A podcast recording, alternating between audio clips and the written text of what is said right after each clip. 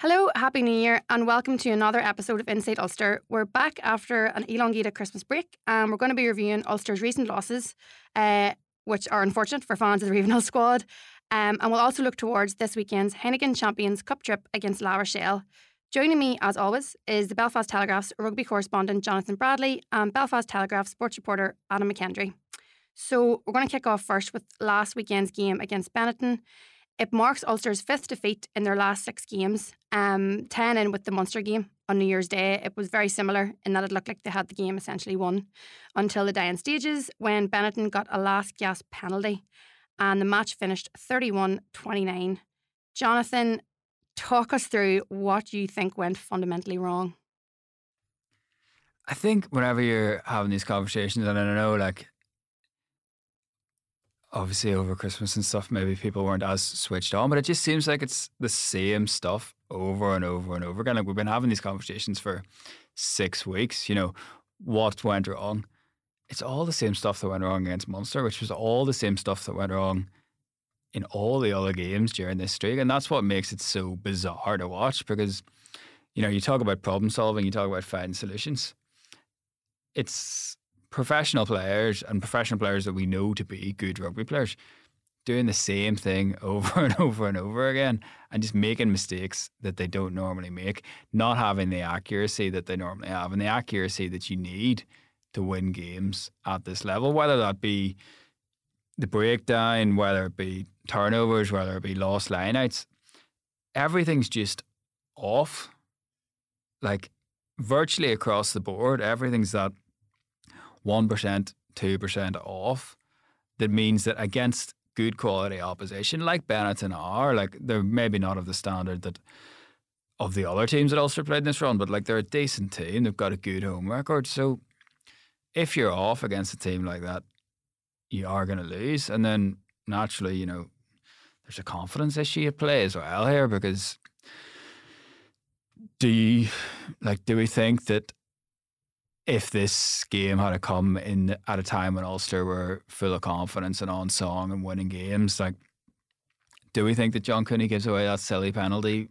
Probably not. But guys that I think are probably trying to do a little bit too much. You're getting in your own head, and then we're seeing the results of it. Adam, do you think, well, what are you thinking? Do you think the pressure is mounting on Dan McFarland, or is he solely to blame? Because he is getting a lot of guff on social media he's not fully to blame because you've got to give your fair share of blame to the players as well. It's it's never fully down to a coach or the players. There's blame on both sides. What I will say is I do think that the longer this run goes on, the further into the hole you get and the worse it, it gets in terms of confidence. Like this was probably the game that you thought if Ulster were going to get a win from this run, this was the one they were going to get it in. Because if you look at the games around it, Munster, all right, not quite the same as Munster teams of the past, but in an Interpro, you can always expect an Irish province to show up. Uh, you've got La Rochelle, the defending European champions. You've got an informed Sale side coming to Belfast, and then you've got the defending URC champions, the Stormers, coming up. Of these games, that was the one that you thought Ulster sort of had to win in order to restore some confidence. Because he, right now, can you see them winning any of the next three games? On this form, no. So well, I think they'll beat the Stormers because the Stormers will send a reserve team by all accounts. So if they don't beat the oh. Stormers at home, sorry, if they don't beat a Stormers A side at home, then you're in real bother. I mean, I mean, we, we we said that about Munster as well. You know, Munster came up without all their Ireland internationals. Well, that's what I was going to say. I, I, like, I, actually think Munster was the game that uh, you would have thought that they had to win, but just because uh, of exactly what you say there, the Munster team that was coming up was decent, but it was short of their internationals, and you were at home, and like I do think Benetton are better than people think that they are. They especially are. at home. Like they're one of those teams that like because their home form is so much better than their away form, they look very average because of where they are in the table. Mm. But they get nearly all of their points at, at home. home. So they're such a good team at home. It compensates for them being a bad but, team away. But but they are still Benetton. You know, if, oh, yeah, if, Ulster, if, Ulster, are the team that they want to be, and right now they are not the team that they want to be. They're not the team that anybody wants to yeah, be right now. But if if they are the team they claim to be. That these are the games that they have to win. So to get back to the original question, is this Dan McFarland's fault? Ultimately, the buck does stop with the coach. You know, a coach is the one who is tasked with turning teams around whenever they are in a bad run of form. They're the ones who are tasked with keeping a team on the right momentum whenever they are on a run of form. You know, players players are the ones who ultimately determine everything on the pitch, of course, but you can't sack 30 players and replace them with 30 more. You can sack a coach pretty easily. I'm not advocating for Dan McFarland to be sacked, but it ultimately the buck does stop with him. Like he is the one who is supposed to be planning the trajectory of this team. And right now, the trajectory of this Ulster team is one that is just slowly going down this hill.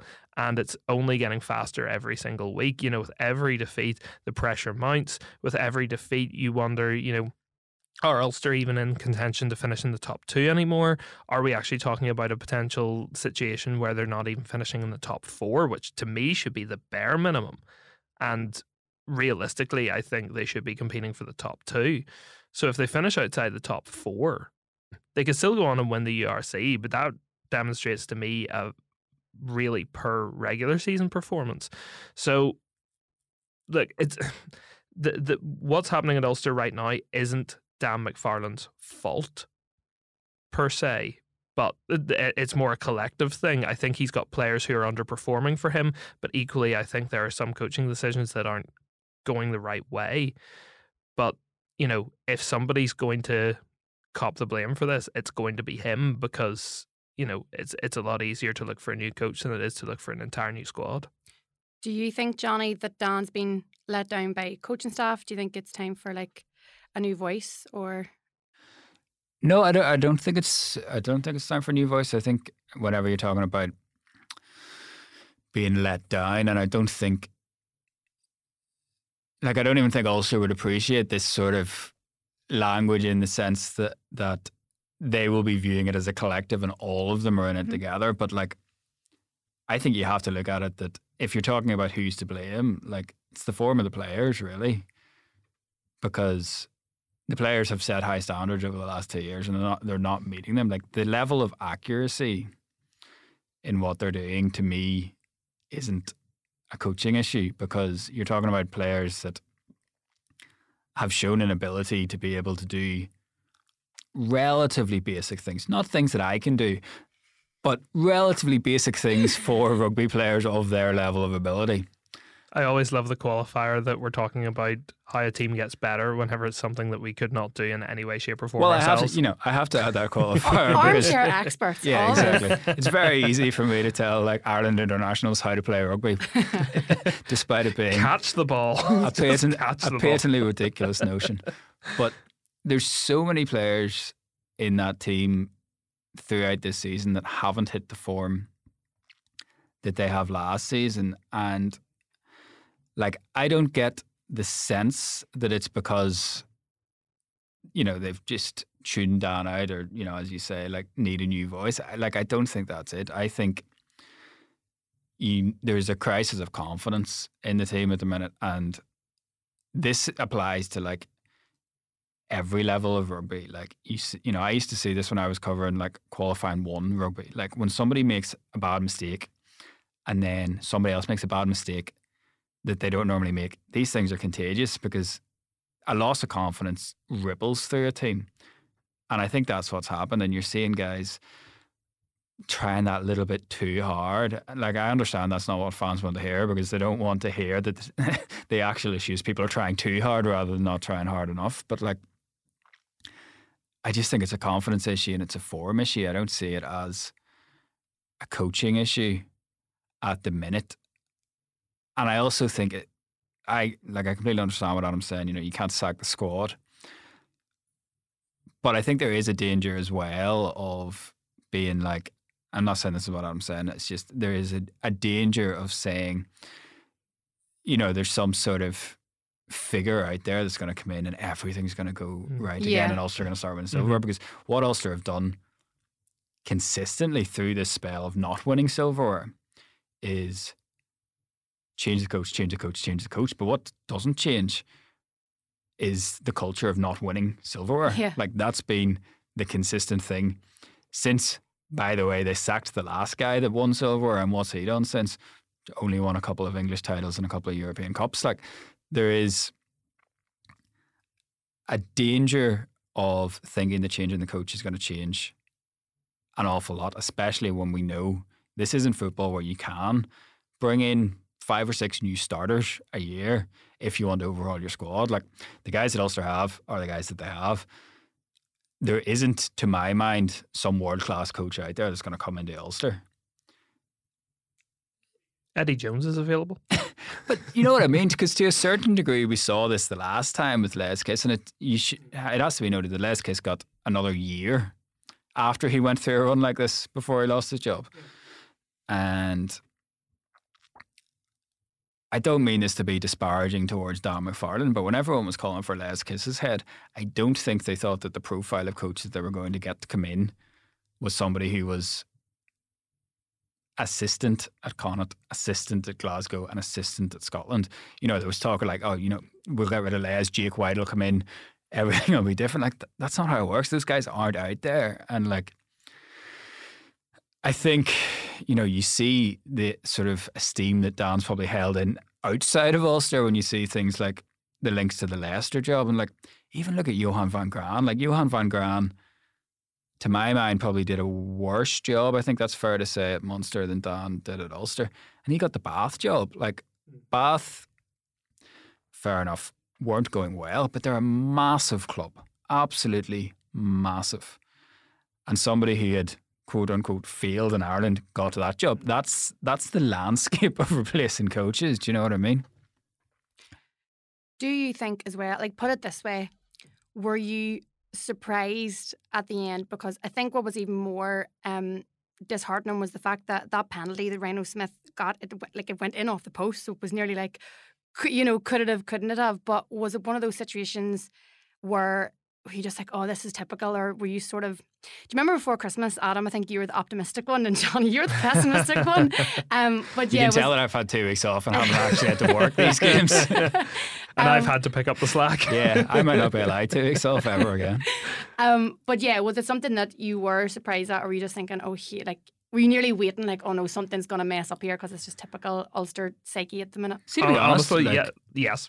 I'm, ge- exactly I'm how it's been. genuinely surprised by everything that's happened in the last six. Genuinely, like surprised by everything that's happened in the last six weeks because, you know, we talked about this on the last podcast, and I was like, no, I think they'll beat Connacht, and then once they beat Connacht, I think they'll beat Munster, and if they've got two wins in a row going to Treviso, I think they win that, and it's like.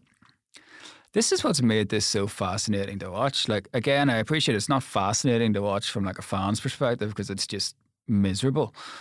But like to watch it from the outside, to watch it from like a journalistic perspective, like Ulster are fascinating this year because there's so many moments where you're just like, if that goes right for them, then none of this happens. Like, you know, there's an alternative universe out there where Ulster don't give away a stupid penalty in the 39th minute against Leinster, beat Leinster, and then none of this happens. Uh, because that's genuinely what I believe. Like, I genuinely believe that this they haven't become a bad team. They've just somehow been sapped of all of their confidence. And it goes back to that Leinster game. And I think there's been so many moments throughout the course of this where it looks like they're building back into momentum and then just something stupid happens where they lose it again. And, you know, it was that Cooney penalty on um, Saturday, but like against Munster, it was allowing that Crowley break, and if that doesn't happen, they win that game. And in Connacht, it was like off the back of the La Rochelle second half. Whenever they were winning comfortably against Connacht, you were sort of thinking, you know, they haven't played brilliantly, but they've dominated this game. This could be them back. And then because of what happens at the end, and they almost end up relieved to win, it's like all those same doubts come back in. And like, that's what I think's been so surprising and so strange to watch. Like it's strange to watch a group of individuals collectively lose form and lose confidence all at once.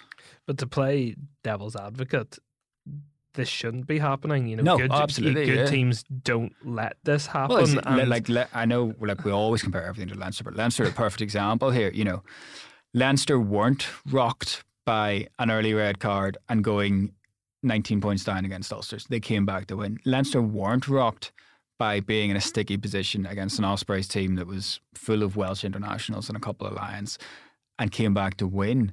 But it's like, it's so odd to me that Ulster, you know, we're talking about confidence. It's so odd to me that we'd be like, oh, this is Ulster's psyche. You know, good teams don't allow this to happen to their psyche. But we're still talking about guys, you know, there's a World Cup winner in that uh, dressing room. There's mm. A lion in that dressing room. There's a host two, of two our, lions. In two lions. Sorry, I forgot about Sutherland. There's a host of uh, Irish internationals in that dressing room. So it's like this idea that there's a collective psyche to Ulster that doesn't apply when the players walk out of the stadium and into a different changing room is really, really strange.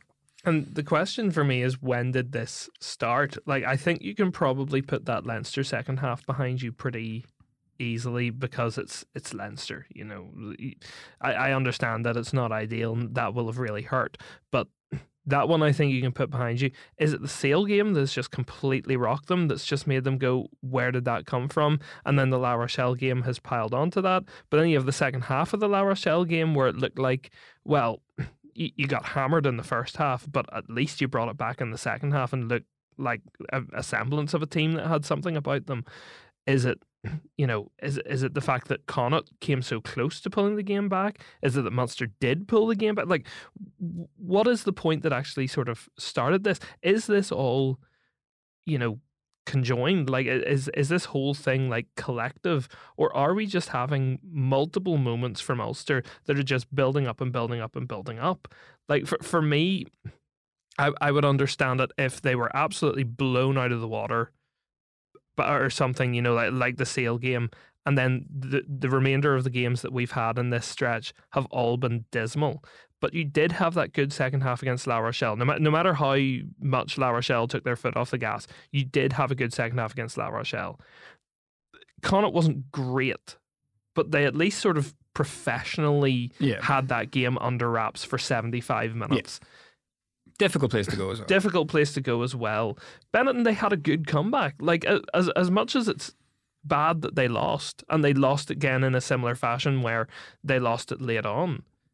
They actually showed quite a good bit of resilience to come back and take the lead in a game where, you know, you're 13 points down. It was 13 points that they were yeah. down, and you're struggling away from home. You're struggling in general. You come back to take the lead late on you know, that's a good comeback. and like, I think it, yeah, it's, it's all those things that are making people sort of scratch their heads because, like, you can't really accuse them of a lack of character mm. if they come back from 13 points down on the road at a time when things are going terribly. Like, to me, the Sale match in this is the outlier because that's not a game that had a turning point, if you like. That was just bad from start to finish. Mm-hmm. But, you know, Leinster, there were a couple of things that didn't go their way, and they ended up losing. We've mentioned Connacht, Munster, Treviso. Essentially, out of this run of five losses out of six, they were all, they could have lost all of those games, but they could have won four of them. They mm-hmm. weren't going to beat La Rochelle. Mm-mm. You know, the La Rochelle game was more decisive in La Rochelle's favour than it looked and the Sale game was obviously as decisive as mm-hmm. it looked. The scoreline could have been even worse, but like, you know, they could have won those games, and I think that's again what makes it so strange because there's just these moments are going against them, and why does that happen? And that's I think it's as confusing maybe to uh, you know, we've had Dan McFarland say that the, you know, and players say that they're searching for answers. And I think it's almost as confusing, mm. or perhaps even more confusing for them than it is for the rest of us. And here's the question if they had won four out of those six games, and let's say it's a, it's in a similar manner, only one of those things goes for them. You know, Crowley doesn't make that break and they just squeeze by Munster. Um, you hold on at the end there and they squeeze past Benetton. Are we looking at this as Ulster are a team that are grinding out wins and you know, you always use that old cliche championship teams find a way to win. Or are we looking at it in a sort of similar way to how we're looking at it now? Only they're winning games as opposed to losing games. Like how, how much different would the picture look if Ulster were actually winning games? Well, like the, the, Munster, the first Munster game is a perfect example mm. of hmm. that, where um, you know Munster did come back into it, Ulster basically declared in terms of scoring points and just just about held Munster off. And then you've also got, you know, I would even think back to that Edinburgh game last year, which was a massive win, but like that win happened because of defence on the goal line and an Edinburgh player knocked on, mm-hmm. and Ulster praised for grinding out the result. Munster, a Munster player doesn't knock on. You know, that's the sort of margins that you're talking about. But I think you're right. Like, I think championship winning, silverware winning teams win so much more of those moments than they lose. And that's the thing that goes back with Ulster because good players playing badly is new and that's in this run and that's something that's different and that's something that we all think will change sooner rather than later because collectively this number of good rugby players haven't become bad rugby players. But the stick that you could use to beat them with is those big moments. So the big moments have gone against them over a six week spell. But like against the Stormers, against Toulouse, against Gloucester, against Leicester, Leinster 2019, you know, there is a more established pattern of those big moments going against them in big games. Yeah, and Dan used the argument, I think it was after the Munster game. I think it was in his press conference between uh, Munster and Benetton. He said that, you know, our first five, six games of the season are very different to the run we're on now in terms of opposition. You look at the teams that Ulster played early on, take Leinster out of the equation, but you're looking at Scarlets, Connacht, uh, Munster at, at, the time, you know, uh, they also the Ospreys in there, you know, teams that are in the bottom half of the table. And he's saying, you know, well, you know, we're, we're losing games now, yes, but we're losing them to better teams. I'd almost use that the other way around and say, now that you're playing the big teams, we've actually discovered where this team potentially are. You know, I, I think we're not getting a full representation of where Ulster are because I do think they are underperforming and I do think that this team does have a lot more potential. But are we finding out that this Ulster team, whenever they come up against the big teams, just don't have a way to have swing those big moments in in their favor. You know, as much as sometimes a game does just hinge on a small moment that you don't have a massive amount of control over.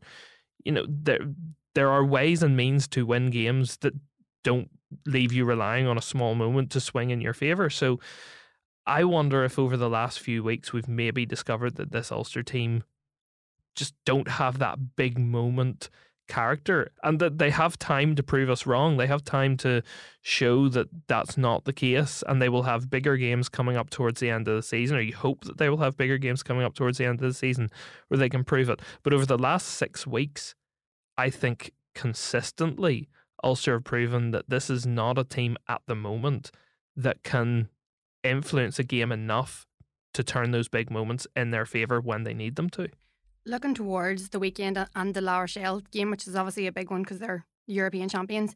Um, Rob Herring sort of like maybe echoed what, what you guys have been saying, and that he said we have to flip the switch.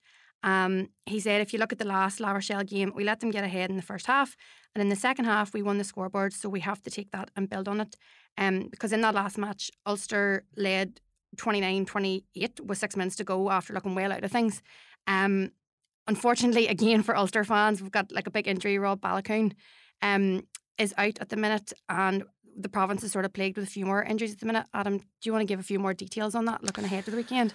Well, the big one is Marty Moore, who appears well will be out for the rest of the season, and sounds like he might be might be missing a bit of next season. Bit of well. next season too. So that's a huge loss. Like as good as Tom O'Toole is, at tight head. That, well, they don't have Tom O'Toole at the minute. Well, either, true, know? but like that, that leaves a massive gap in your squad because Moore has been so consistently solid at the scrum. He tackles everything that moves. He's one of those guys that Dan McFarland likes to have as the the sort of drop passer in the whenever he sets up pods for a back move. So like that's a huge loss for Ulster. Someone who you depend on so much to be out for so long like that. You need someone to step up, and they had Jeff Toomaga-Allen who played on uh, on Saturday, who I thought was okay. I, I thought it, it, he sort of drifted in and out of the game, but I thought I thought he was all right. I mean, If- to go 80, like, Yeah. haven't been out for so long was impressive. But it's Yeah. not a good sign, obviously, when the Benetton Twitter account is uh, tweeting out Monday motivation with just clips of their scrum absolutely demolishing Ulster. yeah. Um, Baloucoune, we don't know if it's the same hamstring that he was out with before, um, unless something was said at the press conference yesterday that I missed. Note just that it was uh, another hamstring injury. Obviously, has had Yeah. a good number of those over the last couple of years. The, the frustrating thing for Baloucoune is just he hasn't had a consistent run this season because of his injuries. You know, he, he's been in and out of the squad. He hasn't had a chance to properly get a run of games under his belt. And especially for a winger who relies on his pace so much, you just need him to be in the team as much as possible and playing as many minutes mm. as possible. Like so, it, it sounded like whenever he was talking to you guys as well for that Munster press conference that he was still feeling something in his hamstring. You know, Yeah. he talked about the try against Munster as a good opportunity to stretch it out, which sort Mhm. of makes it sound like he's not getting or hadn't been doing too much of that in training. So he was obviously nursing something. You think Mm. going into the or coming into that? It's, it's the same with Jacob Stockdale. You know, he hasn't had a consistent run of games, so we haven't seen the the proper Jacob Stockdale. Like he, you, as a winger, you just need to get your hands on the ball. You need to get yourself in those game positions, and you need to sort of be able. Like you can run through as many simulations and training as as you want, but you need to be out on the pitch where you're reacting to an opposition player that you don't know what they're going to do. And in training, you can always sort of have that idea of this guy likes to step off his left foot, this guy likes to step off his right foot. But until you actually get into a game, you don't actually know what your opposition's going to do. You can, you're sort of reacting on the fly whenever you're playing in a game. That that just comes with getting a consistent run. And Ulster are in a position where they haven't had any wingers have a real consistent run. You know, Ethan McIlroy's been in and out, Rob Lyttle's been in and out. As I said, Baloucoune and Stockdale have both been injured. Uh, you know, they they just need to find two guys who are going to be fit for for a consistent period of time, and I think you want that to be Baloucoune and Stockdale, but you just keep getting guys going down injured, and it's it's a real frustration. And then you have uh, Matty Ray going on the uh, injured list as well, and he's sort of been out of the squad for a little bit, playing for the A's. Uh, and Sean Reffell, someone who who had an outstanding game against Munster off the ball, you know, making 42 tackles, was it 39? I think it might have been revised to in the end, but like It 39, 42, and 43, depending on Yeah. what stat sheet you looked at. so you know it's uh, that that's that's the kind of guy that you like having available purely because he fills a very specific role. He is a proper out and out like Chris Henry style open side flanker, and whenever you have that at your disposal, he's the kind of guy where you can sort of look at matchups and go, he would be perfect there. Because he's a he's a real jackal, he's a real tackle machine. You don't have to rely on him for carries quite so much. Even even though they actually have used him to carry quite a lot, but you don't need to put the ball in his hands all that much. You need him to be the one who's being a pest to the other team. So he's he's going to be a bit of a loss, I think, as well, just purely because he's a guy that you like to have available, just to have that option. But you know, injuries are, are part and parcel of the game. I wouldn't be looking at this as Ulster are uh, in a in a devastating position or anything. No, because You- like you- tight is a bit of a nightmare uh, because of all those reasons he outlined for Marty Moore. Like, um, I suppose it's like a it's a bad week to be somebody that uh, a few months ago was saying, "Why are they signing this Jeff Toomaga-Allen? What sense does this make? Sure, they have two two international tight heads. I mean, it's it's it's it's bad that they're without Moore. Like that. But that's like, who- that's huge. you know, who's the other? If you're talking about injuries, like who's the other biggest player that they're missing? Like Will Addison, who they haven't had for so long. Like yeah, in terms of injury profile, they're actually tracking relatively well. Yeah. It's like I don't think any of this can really be put down to down to injuries. no, not at all. like Marty Moore is one, probably one of their what three most important players. Well, yeah, like Ma- Marty Moore is a huge loss, and they are going to feel that.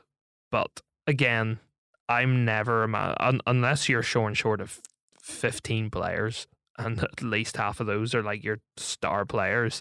I wouldn't be looking at injuries ever and saying this is something we can use and say, you know, well, this is why we're we're per you, you've got a deep squad for a reason. You're supposed to be able to dip into it in times of uh, trouble like this. So uh, I would not be uh, I would not be looking at that and saying this is a reason for Ulster being in this position. What are your predictions for the La Rochelle game, especially because it is it is away? It was technically sort of away last time as well, um, in Dublin, but because Felt it's very much away for me. what, what do you th- are you are you sticking with the pessimism, Johnny, or what do you think for this weekend? I think they'll get hammered, to be honest. what do you think, Adam? Yeah, it's it's hard to disagree. You know, team short on confidence going up against a team full of confidence playing at home who have already beaten Ulster in Ireland. I it would take a monumental performance from Ulster to turn this around. And to look, to be honest, I think this is probably one of the games in this run. Uh, look, you never write off a game completely, but if Ulster are beaten here, I don't think this will add to the lack of confidence or anything because I don't think they would have been coming into this necessarily thinking that they had a divine right to win this game anyway. Yeah, like I was having this conversation with Michael the other day. It's like, you know, what would um, what would have to happen for this to feel like it was adding fuel to the fire of the crisis, and what would what would be viewed as just the expected outcome? Like we're probably expecting Ulster to lose this game whenever they were playing well, you know, and if they, you know, if they don't ship fifty, like Yeah, that's, that's sort of like what you're talking about, isn't it? yeah, and th- th- that's a really sad reflection on where Ulster are at the moment. That you're going into any game, be it against the defending European champions, be it against Benetton, be it against Zebre, and you're saying that a good outcome would be not shipping 50 points. But that's sorry, good, good, good, good outcomes. Okay, so- sorry, I, I just mean in in the context of the ongoing crisis, whether you think it's a crisis of performance, a crisis of uh, confidence, or a, a terminal crisis. Um, what wouldn't make things worse? yeah. And you know, I think if they, you know, if they get beat by say three scores, I think people might look at that and be like, well, given the way things were going, that's probably around what we expected. Personally, like the opportunity to turn this around or the imperative to turn this around, if you like, comes with that Stormers game hmm because they need to beat the Stormers for so many reasons because they need to be going into that break feeling better about themselves. hmm I don't think if you were to offer anyone an Ulster two losses over the next two weeks and beat the Stormers, they'd take it. But I think if you're looking at it objectively and rationally in terms of what the uh, goals, revised goals for this season need to be, because like I thought that they should have been finishing second in the league. Yeah. That now looks like a big ask. But this is sort of the position that they found themselves in last year, where it looked like they were going for second, and then you sort of round a bend in the season, and all of a sudden it's like, geez, we actually need to focus on making sure we get into the playoffs. Like I know that Mm. sort of URC stat predictor had them at 98% Yeah. or something. Um, I'm not sure it's absolutely as high as that, but you know, you're now. And I was looking back at something I, I wrote before the Leinster game of how it was a pivotal game because you were either going to be three points or 13 points behind Leinster. So, you know, this was going to decide whether you had ambitions to finish top of the table or whether you had ambitions just to, mm. you know, be the best of the rest. That feels like a different lifetime ago Yeah. now because now it's like you need to beat the Stormers to stay in touch to the top two. But you're also sort of nervously looking down to fifth, which did not seem like something that was going. We're going to have this conversation like six weeks ago, but they've got Glasgow who are in attack, playing pretty well. They've got Glasgow during the Six Nations, which is a good time to play Glasgow because they're obviously going to be missing more players than Ulster. I don't even know how many Ulster players you think they're going to be missing for during the Six Nations. You know, it could be as few as like three. Yeah. I don't think that's an exaggeration No. and then they go to the Sharks for that rearranged game. So they need to be feeling better about themselves come the Six Nations because if you get to the other side of the Six Nations and everything's so stunted during the Six Nations that you know if you haven't righted the ship before the Six Nations, then you only have like three games, and it should have just been two. You know, you only have three games over those five weeks. Mm. So if you're like waiting until the end of the Six Nations, then all of a sudden you're like, you know, we're not talking about this is a good rugby team playing badly because we're talking about a team that hasn't performed at that stage since what October. Yeah. Like you know, we could be in April then talking Mhm. about a team that hasn't played well since October. like we're realistically in a position here where Ulster could be going into the Six Nations on a run of eight defeats in nine games, which is horrific for any team. You have They go- so much more faith in the Stormers reserve team than I do, or maybe Well, I- maybe you haven't. Uh, maybe I'm just accepting that, or not accepting. Maybe I'm just more confident that the Stormers are going to send a reserve team. I mean, are. You know, I, well, it's it's coming straight off the back of their Champions Cup games, so um, maybe maybe not. I mean, Look- it's it sounds like they're going to target one or the other. You know. Well, yeah, I know. And look, for me, if, if you go into the Six Nations off the back of eight defeats in nine games, wh- whether or not that happens, I think you're probably looking at a situation where you just have to have a clean reset going into the Six Nations. You just have to say to the guys, look, take your week off, completely clear your heads. We come back and we start again from scratch. Like there's, it, it, it, it would just get. understand that. You put your hand on your phone. Is that, is that my phone? Oh, sorry. I was like, I, I didn't know what that was exterior. I thought that was your Yeah. laptop. I was like, I didn't think that's me. Uh, sorry. You're okay. Set the phone there. Um, That's the phone Also- listening to us. They'll be getting loads of. I'll start that again. If you go into the Six Nations off the back of eight defeats in nine games, I think you've just got to do a completely clean reset. You've I got to actually, go. like, I actually think the only hope for the season is that they get to the Six Nations, regardless of what happens over the next three weeks, and reset. Like I think yeah, this block, unless they go out and win the next three games and get into the last 16, like this block's a Mm. write off. And like when you think back to last season, when this block was whenever Ulster sort of took off, because remember, they weren't playing well at the Mhm. start of last season. They were winning games, but they weren't playing well. mhm. This block last season felt so pivotal to the development of this Ulster team. And now this block feels pivotal for all sorts of different reasons. It just feels like, uh, you know, whereas last season it was a launching pad, this season the wheels have come off. yeah, And I think if they, you know, if they were to win the next three games, it probably wouldn't even be an eventuality that you would have taken at the start of the block in terms of outcome. hmm Because bearing in mind they were a relatively close second whenever this thing started.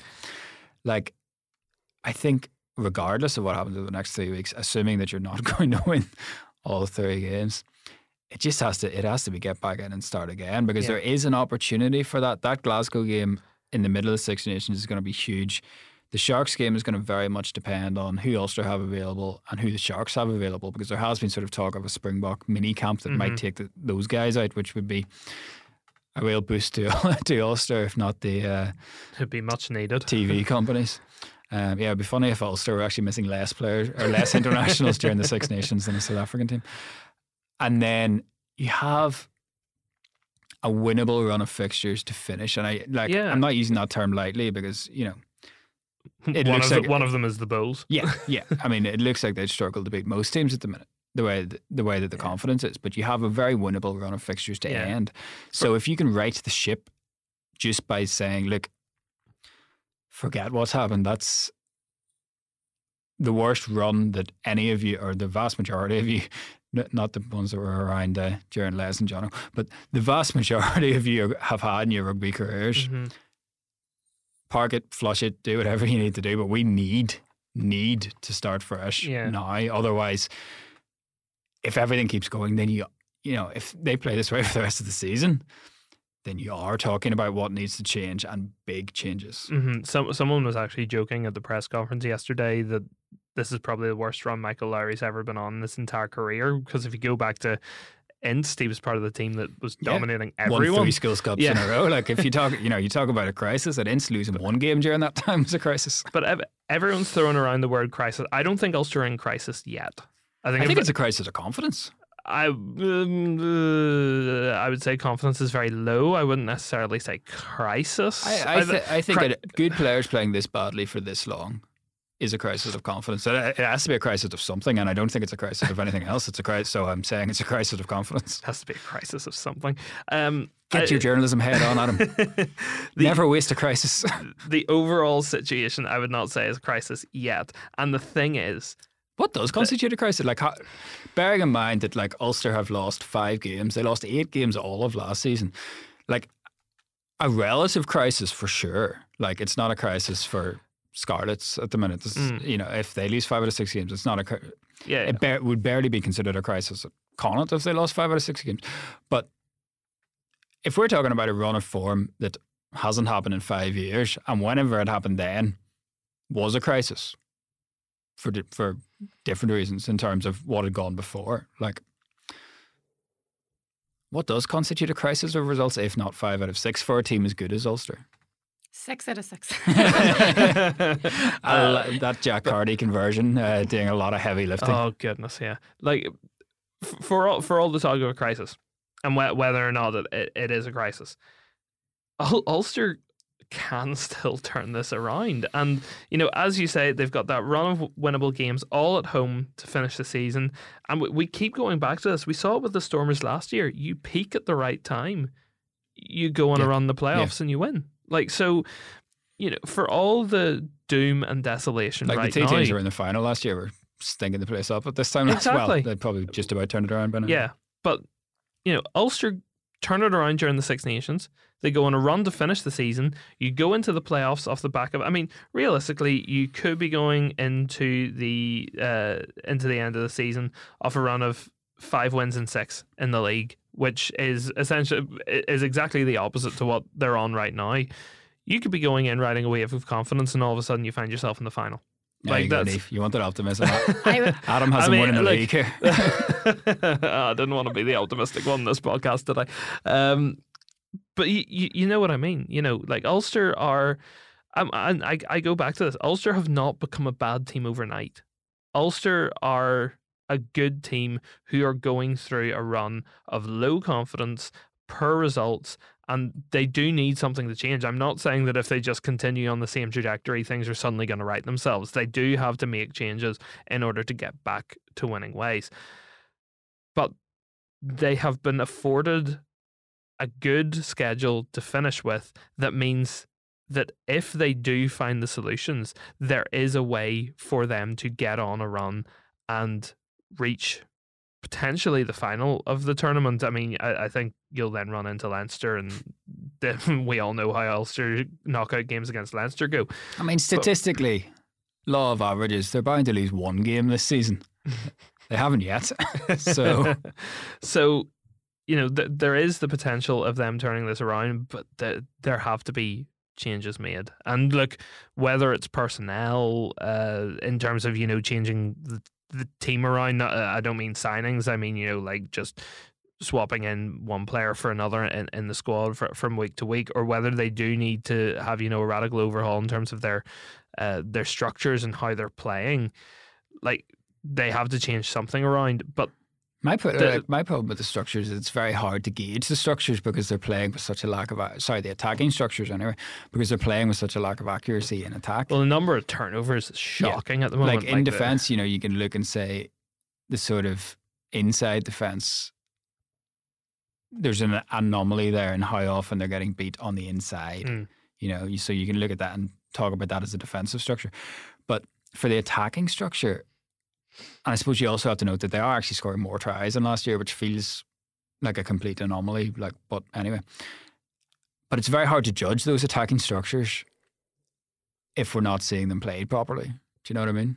well, they're still too reliant on them all. Like that's that's the problem. You you're looking at those try numbers and saying, well, they're scoring more tries, but a shocking number of their tries still come from mauls. So you can't really gauge what Ulster's attacking style is because so much of it is based on eh, we maul over in the corner. If we don't maul over, then we try and pick and go off the back of the maul. Like, it's- would you say Ulster necessarily have a defined attacking structure that you have seen consistently throughout the season?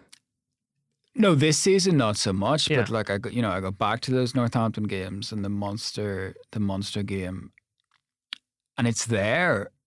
But I think But You but know, you, you, you, you can't you can't say that for this season. No, though. you- no, you can't, can't. You can't, No, you you can't look at this run and go, oh well, we saw their attacking structures twelve months ago. no, sorry, I, like I get that. I just think it's very hard to judge attacking structures. And whenever we're talking about attacking structures, this is basically code for is the problem the attack coach? Really, isn't it? Like, let's be honest. Let's not beat around the bush. And I think it's very hard to judge an attack coach on the back of a back line where only one player is really in the form that he was in last season, and that's Stuart McCloskey. Mm.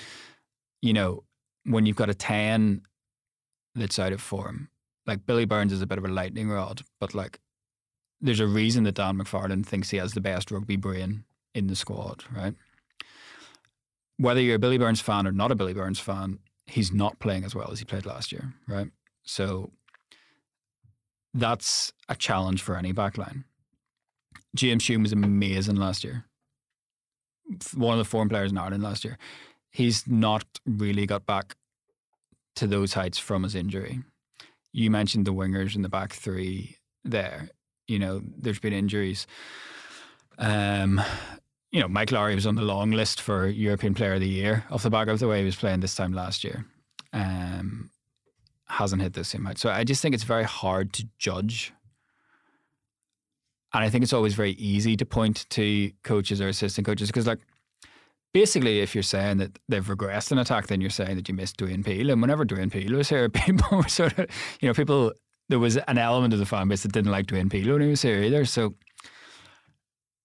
it's the danger of being an assistant coach, I think, that, um, and especially whenever things are sort of siloed up and it's like, right, you're responsible for attack, you're responsible for defense, whatever, whatever, whatever. But like, to me, so much of this just comes down to form and confidence and how Ulster are devoid of both at the minute. And it's players, you know, like I asked Dan McFarland, had he lost confidence?